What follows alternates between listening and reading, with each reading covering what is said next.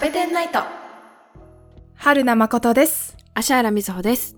さて、今回は火星の蘇生とか、火星の大気の蘇生とか、金星の大気の蘇生とか、うんうんあの地球もそうだけど、どうやって大気の成分を測っているのかっていう、その観測データに注目していきます。ほう。観測データに注目。はいはい。え、今までやってたさ、うん、ごめん。そうそう。何パーセント、ントとか何パーセントとかっていうことではない。あ、そういうことかな。うん、うん。改めて。そういう、うんそう CO2 が何パーセントあってとかアルゴンが何パーセントあって窒素が何パーセントあってとかっていうのをどうやって調べてるのかあはとは延。直分布うんうん。とかも出てるんだけど、うん大気組成の延直分布をどうやって調べてるのかっていうところを詳しく解説していきます。そっか、今までその何パーセント、窒素何パーセントとか二酸化炭素が90何パーセントもあんのとか言ってたけど、どうやって調べてるのかやってなかったか。うん、確かに知らないわ。実はねうん。でコペテンナイトでちょいちょい出てくる分光観測なんですけども、うんうんまあ、光を使った観測なんでほいす。はい光を、まあ、いろんな波長の光を通して成分が、うん。成分と量がうんわかるうんのが分光観測なんですけど、はい。えーじゃあ火星のはい。大気の延直分布の、うん。えー大気の組成の延直分布を例にしてうんうん。喋っていきます。はい。延直分布ってことは、こう、地表面から、こう、高さが、高度が上がっていくと、え、それでやっぱりうん何パーセントとか、あ、ここは、なんだ、二酸化炭素が多いねとか少ないねみたいなのがあるってことそうそうそう。ほいほい。それどうやって測るかっていう話なんだけど、うん。火星の周回機が火星の周回軌道を回ってます。とこ想像してください。くるくる、風の周りを回ってる。はい。はい。で、極軌道だから大体は、あの、北極と南極を通るような軌道で回ってます。はい。その回ってたら、うん。明け方とうん。夕方うん。の時間帯って必ずあるじゃん。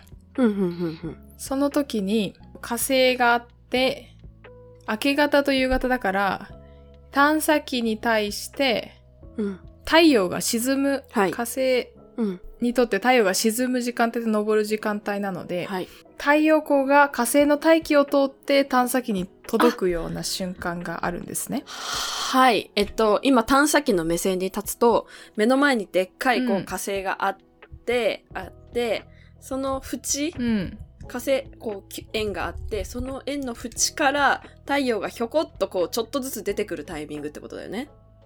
明け方。そうそうそう。んの時は、太陽の光が火星の表面、なんかこの、なんか縁に見えてるところの太陽のた大気をと、あ、火星の大気通って、自分のとこまで来うんるタイミング。うん、うん、そうだね。はいあ。りますね。それを、うん太陽遠平観測って言います。遠平観測。遠、遠は縁遠平はね、隠す。遠平。あ隠すか。ちょっと待って、遠平の円ってこれよ。遠平観測しか見たことない。あ、そん遠な、平観測でしか見たことない 字だから。遠平で覆う覆い隠すこと。へえ。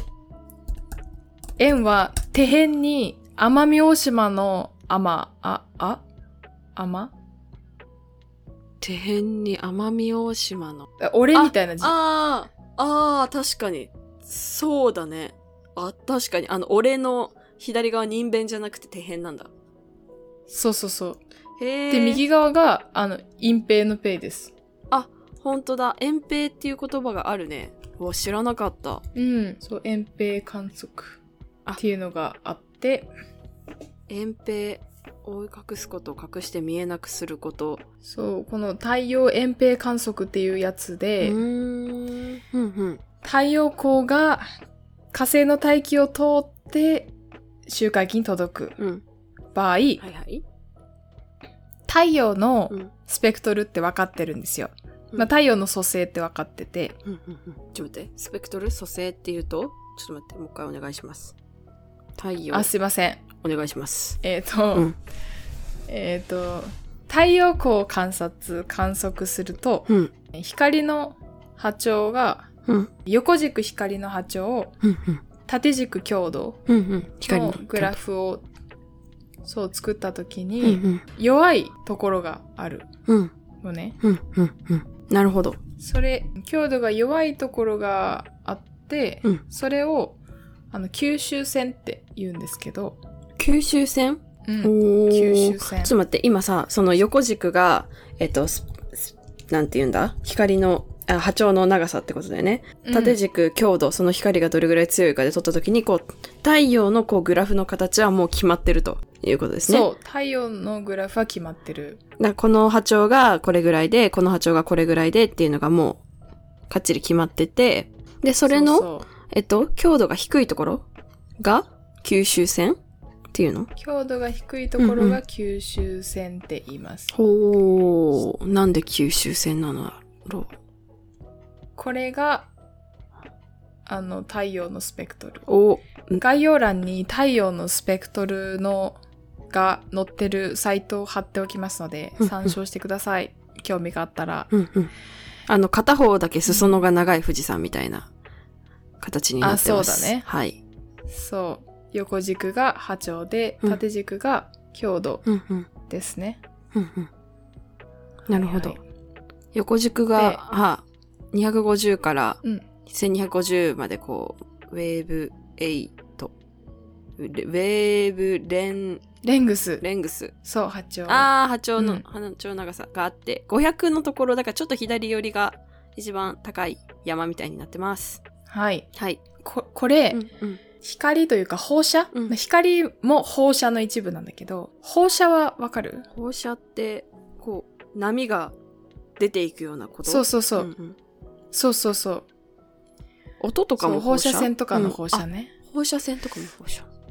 音音っっててどうなの放射っていうんかなまあ波ではあるんだけど光のうん。うん光そうあだんまねり言わないのあかな。の放射線。光と放射がうん。あのニアイコールで、うんうんニアイコールとかもほとんどイコールであのまあ光って粒の性質とうん。波の性質と2つ持ってるって言われてるんだけどうん。なんか聞いた音こ波はとある。多分そう音波は波だけだうから、ーん。まあ放射イコール光で、うんうん。音波とはまた違うとは思う、わかった。ちょっと切り離して考えてます。考えておきます。はいでその放射って温度とその物体の温度うとんすごく関係性があって、うんうんうん。例えばあったかい飲み物を入れたコップじゃあとかを想像するまあとかあとはあのキンキンに熱した鉄球とかを想像するとおはい。ね、熱球、その、熱々の鉄球の周りって、うん。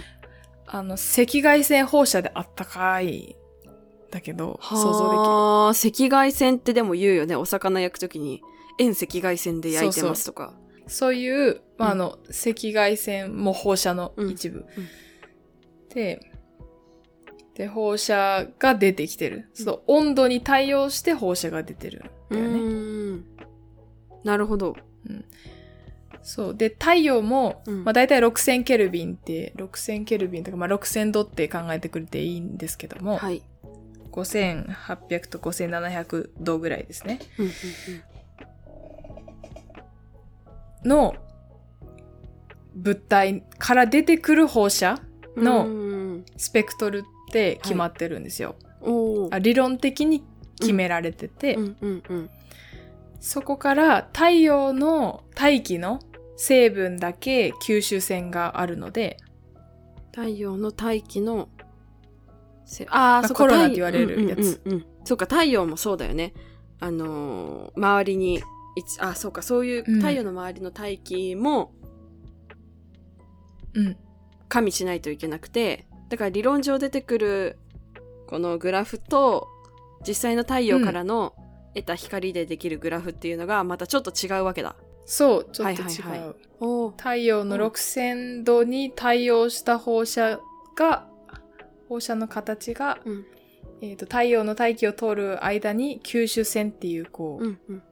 うん、とダウンピークっていうななんだろううそのーんへこんでうんうるんスペクトルにへこみを作って、うんで、まあ、地球とかうん他の宇宙に届くわけなんだけど、そっか、だから吸収線っていうんだね。なんかさ、こう、引き算の感覚っていうか、なんだね。こう、元々の温度で理論値、温度で出てくる理論値から実際のやつを、こう、引くというか、を比べたときに、こう、引き算いくつかされてるところがあって、そうそそうそうそうこが、それが太陽独特のというか、特有のこう、持ち味みたいになってくるって感じ なのかそうそう。そう。な。オッケーオッケー。はいはい。うんが九州線ね。わかった。なんで九州線って言うんだろうと思ってた。うん。でちなみに、うん地球上ち地球の地表面上から地球の大気を通して太陽光を見ると、うんさらにその吸収線は深くなってああ、そっか。うん。この図でいう赤色なんだけども、うんうん。ああ、すごい。一回り小さくなったグラフが。で、うんこう、陥没している箇所がいくつか そうそうそうありますね。そうこれが、あのた地球の大気うーん。の組成を表してる、地球の地表面から太陽の光を見てるってことそうそうそうっうんはいはいはい。あ結構て一いう回感じにり、なってるわけですああ、すごい地球独特のところがいくつかあるね。この1個目うのん山に比べて。だようね、ん。1000ちょっと前だからこれどれぐらい ?950 ぐらいのところとかすごい減ってるし、ごっそり。うん、 1100ぐらいのところそところもごっそり減ってるし。 900ナノメートルとかはい。 1100ナノメートルぐらいうにん。へこみがあるじゃないですか。ありますね。これが1ナノメこの辺ですのでほうほ H2O の吸収だったりしますね。う。おってことは、え、えっと、大気のうんえっ、と、分子というか、こう、成分によって吸収するスペクトルが決まってるんですね。あその説明は忘れてました。そうでそういすう。ことですね。ほうほう。はい。はい。そそうこから、です。すいません。じゃあそこからお願いします。そうなんですよね。うんえっ、と、まあ分子うん、うのん。重さとか、重さか。分子の形とか、うん。うんおまあ、重さイコールその陽子とか中性子とか電子とかのうん。数うんうん。に当たるわけなんだけど、はいはいとはい。かあとエネルギー順位とかによってうん。放射を吸収する波長域っていうのがその物質特有のものがあるんですね。へえ、吸収。なるほど。そうこの波長の光を吸収しやすいですっていうのがあってうーん。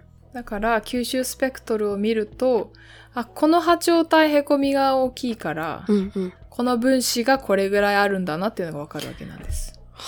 はあ、なるほど。ってことは、例えばじゃあ H2O には H2O の、こう、担当する、こう、波長があって、で、そうじゃあ H2O100% の、こう、水槽か何かわかんないけど、に、こう、その担当領域の光、あの、光を通すと、強度が弱くなる。そ光のね。うん、うん、うん。う、うん、なるほど。それを火星でもやっててうん、うん。これも概要欄に載せときますけど火星のスペクトルがこんな感じほう。これと太陽のやつを比べるってこと、うんそうあ、これでちょっと最初と繋がってきてましたね。その太陽の大気を通った光とうん太陽から直接来てる光を比べることで火星の大うん気があそうってことなのかそうだね合ってる火星の合ってる大気を通ってくうるん光が太陽自体のスペクトルとどう違うかを比べるんだね、うんなるほど、はいそうですねだい基本的には減ってるってことだよね。太陽の大気で吸収されてるから増。えることはないあ、うんそういうことなんでね。やっぱりじゃあ、うん一回り小さくなった太陽あの火星の大気取ったやつとグラフと太陽のやつ比べてあここが減ってるうねんとか、あここめっちゃ吸収されてんじゃんみたいなのを見ると CO2 多いんじゃねってわかるみたいな、そはあ ここまでここまで戻ってくるのに たくさんいろんなこと を教えてもらいました 皆さん大丈夫ですか ついてこられてますか私は多分3日後に忘れてますきっとういやーまあそういうことでですね、はいい、ろんなえー惑星の大気の組成がわかるのは、うんまあ、周回期だったり地球上からでも測れるんだけど地球上の大きい電波天文ん電波望遠鏡うんうんとかだったら測れて、うーんそういうのから、えー、と大気の組成を見てるわけなんです。で大気あの地球から見る、うん地球からの観測だったら地球の大気の影響もあるから、うんうんうんそう、その分を取り除かないとはいけいけないんだけど、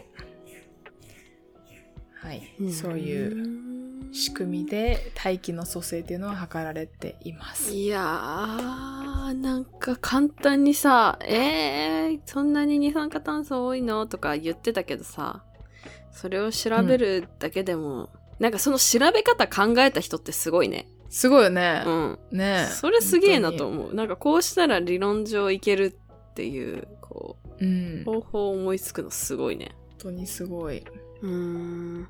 言われればさ、ああ、確かにいけるのかもって思うけど、なんか、こう、これができますとか、これはできませんみたいなのだけ出された、材料だけ出された中でさ、これをこうして、これとこれで足し引きして、ここの違いを見れば、わこれがわかるみたいなのをさ、こう抽出する力ってすごいよね。うん。クリエイティブだね本。当にすごい。はい。これが一般的に使われていますね。なるほど。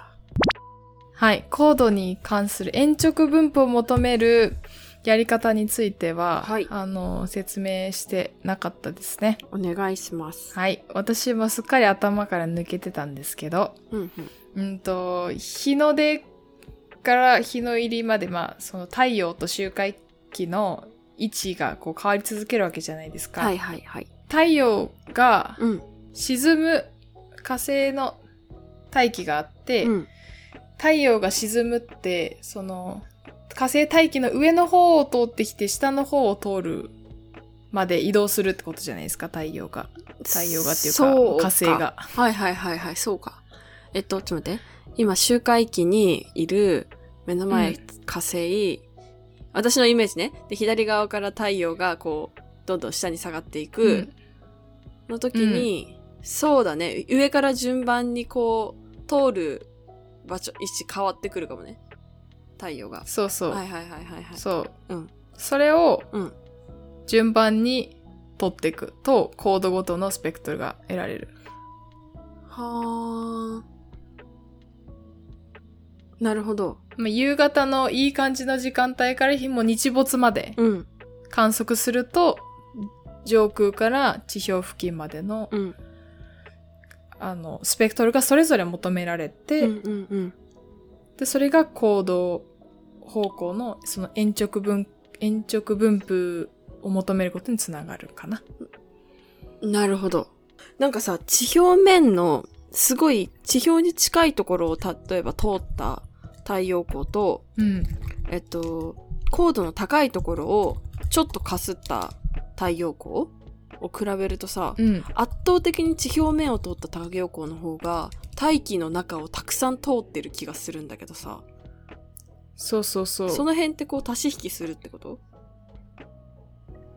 うんとね、うん地表付近はね、そもそも、うん、太陽遠平観測でほとんど見え、見えない。あ、そうなんだ。地表付近はノイズが多くてほとんど見られてないから、地表からまあ10キロ、20キロ上くらいからじゃないとん。見えないうーん。そうか、そういうこともあるのか。らしいです。はい。はい。最後、まあ、復習しておくか。うん。えーと、太陽遠平観測で惑星の大気の組成を測る方法を紹介してきました。はい。えー、そうですね。うん太陽、まあ、火星を例にとる、あ、まず太陽の光っていうのは、まず太陽が6000ケルビン、6000度ぐらいあって、そこから出るスペクトル、光、えーこの波長はこれぐらい、この波長はこれぐらいのものが収まってできてるよっていうスペクトルが理論値としてあってます。それが太陽の大気を通ってくることで、えーこの、え、太陽は、の大気って何なのじゃあまあ、水素。水素か。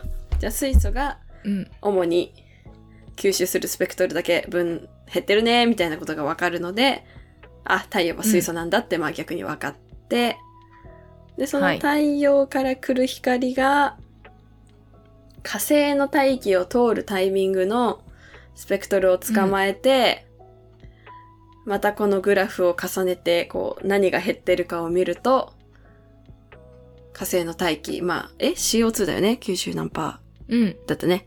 なので CO2 が吸収するスペクトルのところがごっそり減ってるようなグラフがはい。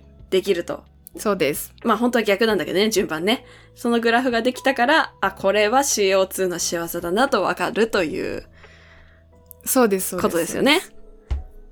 はい。はーい。わかりま、 伝わったでしょうか、は伝わりましたかね伝わったと信じてます。触ると嬉しいです。はいはい。はい。